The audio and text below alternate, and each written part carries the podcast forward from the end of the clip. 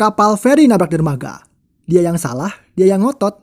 Hai beban keluarga, welcome to podcast Bontot Berotot.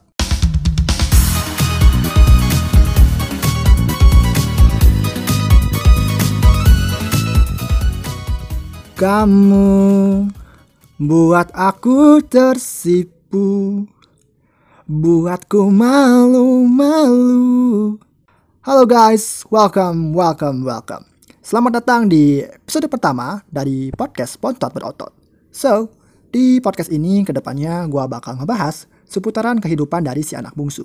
Baik itu dari keresahan mereka maupun kebahagiaan mereka. Kenapa kebahagiaan mereka?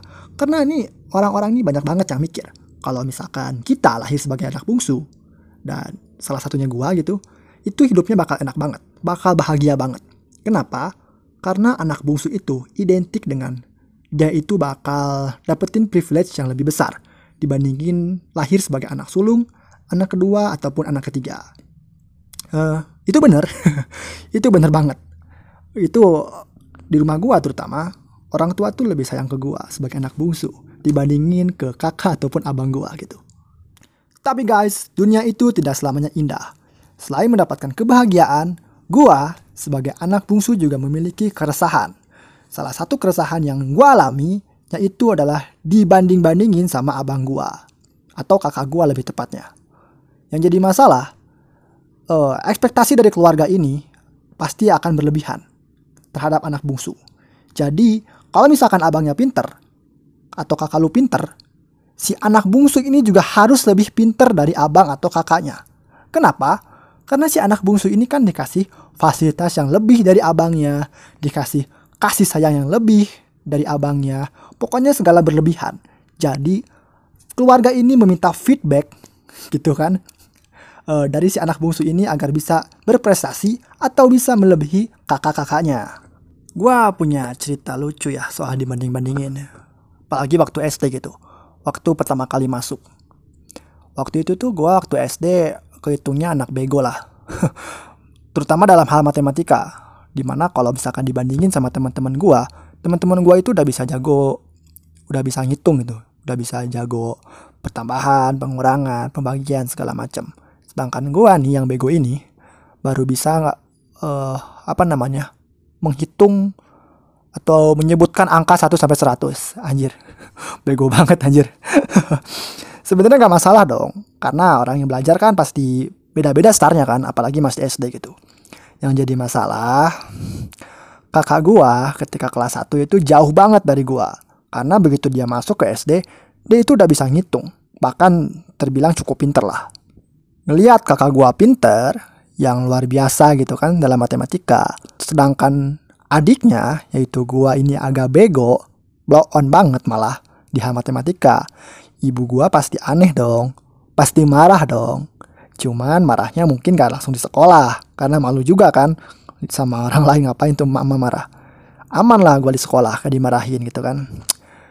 Begitu datang ke rumah hmm, nyawa gua abis maneh tuh dibanding kenjeng acek maneh menjauh pisan. Karena ibu gua Sunda kan ya. Kalau di Indonesia itu kau ini bego kali nah dibandingin sama kakakmu ini. Kakakmu itu waktu seumur kamu itu udah bisa tambah kali kurang singkos tangan gitu. Segala macem. Dalam hati gue kena mental nih gue kan banding bandingin gitu sama kakak gue ya sebenarnya pengalaman banding bandingin di sekolah itu gak cuman waktu gue kelas 1 doang. Itu berlanjut sampai gue lulus SMA salah satu hari yang paling horor sepanjang gua sekolah yaitu adalah hari pembagian raport. Hmm, ngeri anjir. Sebenarnya gak masalah kalau misalkan di waktu hari pembagian raport nilai lu aman atau bahkan lu apa namanya masuk ke tiga besar gitu, masuk ranking. Lu pasti aman di rumah. Ya walaupun misalkan kakak lu, kakak lu ranking satu, lu ranking tiga masih aman lah, nggak terlalu jauh gapnya. Sedangkan kan gue tadi udah bilang ya, kalau gue ini agak blow on ya. Ya lu tahu sendiri lah, rata-rata gue ketika dibagi raport tuh gimana. Boro-boro masuk ranking tiga besar. Nilai 70 aja gue udah sujud syukur gitu kan. Sering banget tuh gue di begitu apa pulang dari pembagian raport tuh di Javu lagi gitu. Kejadian hampir setiap semester. Mama gue ngomel kan. Kau lihatlah kakakmu.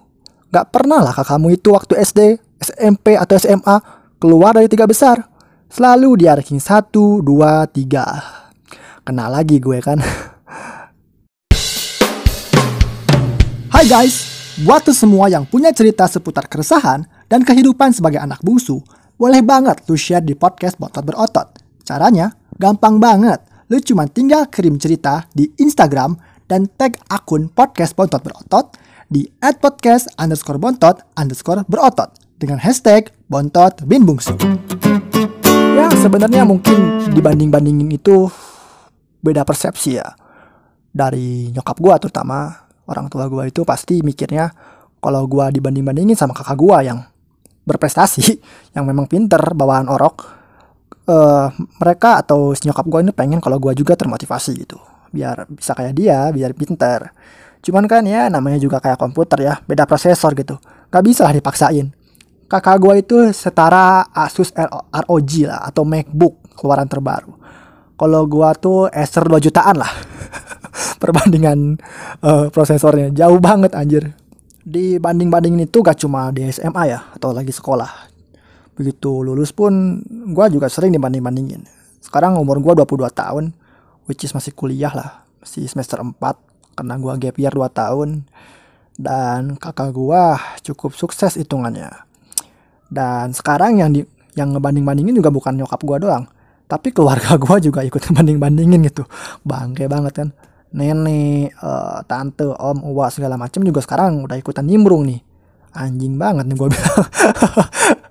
Dulu satu orang doang sekarang jadi berame-rame nih ya. Ibarat kata ini kayak di pressing sama Liverpool nih. Parah ini. Yang paling sering tuh gue dibanding-bandingin waktu momen lebaran. Kumpul keluarga kan. Salat id, salam-salaman, makan oper gitu kan, ces. Ngobrol lah semuanya kan. Cucu-cucu ngumpul, paman segala macam juga ngumpul. Yang pertama pasti dipuji itu ya kakak gua. Wih udah kerja ya sekarang si abang. Nah gajinya udah dua digit ya alhamdulillah. Nah emang cucu terbaik gitu kan. Gue juga seneng gitu dengernya. Wih gila kakak gua nih panutan keluarga men. Apa namanya Superman gitu. Mengangkat derajat nyokap dan bokap gua gitu kan. Tapi dua detik setelah nenek gua ngomong gitu, dia langsung nengok ke gua gitu kan. Set. Waduh udah gak enak nih kan. Langsung nenek gua ngomong ah si bungsu juga harus lebih sukses lah dari abangnya.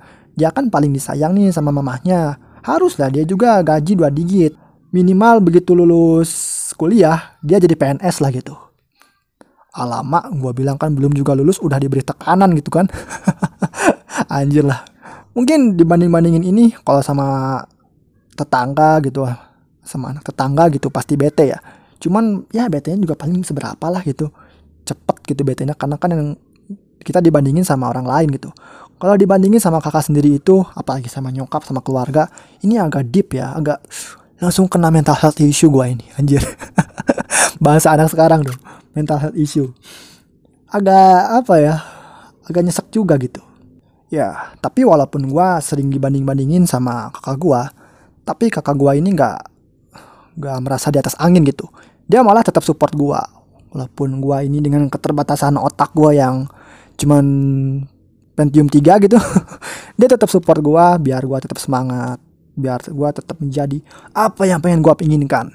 Salah satunya adalah di podcast ini di mana gua ingin berkarir sebagai seorang podcaster dan youtuber ya guys ya jadi buat kalian semua yang udah dengerin cerita pertama gua thank you banget. Dan terus support podcast ini biar gue tetap semangat bikin podcast. Bontot berotot ini. Dan kalian juga bisa share nanti gue cantumin atau nanti gue kasih tahu caranya gimana sih kalian bisa share cerita kalian atau pengalaman kalian tentang anak bungsu. Menjadi anak bungsu sorry. Dan thank you yang udah dengerin. Jangan lupa di follow dan klik tombol lonceng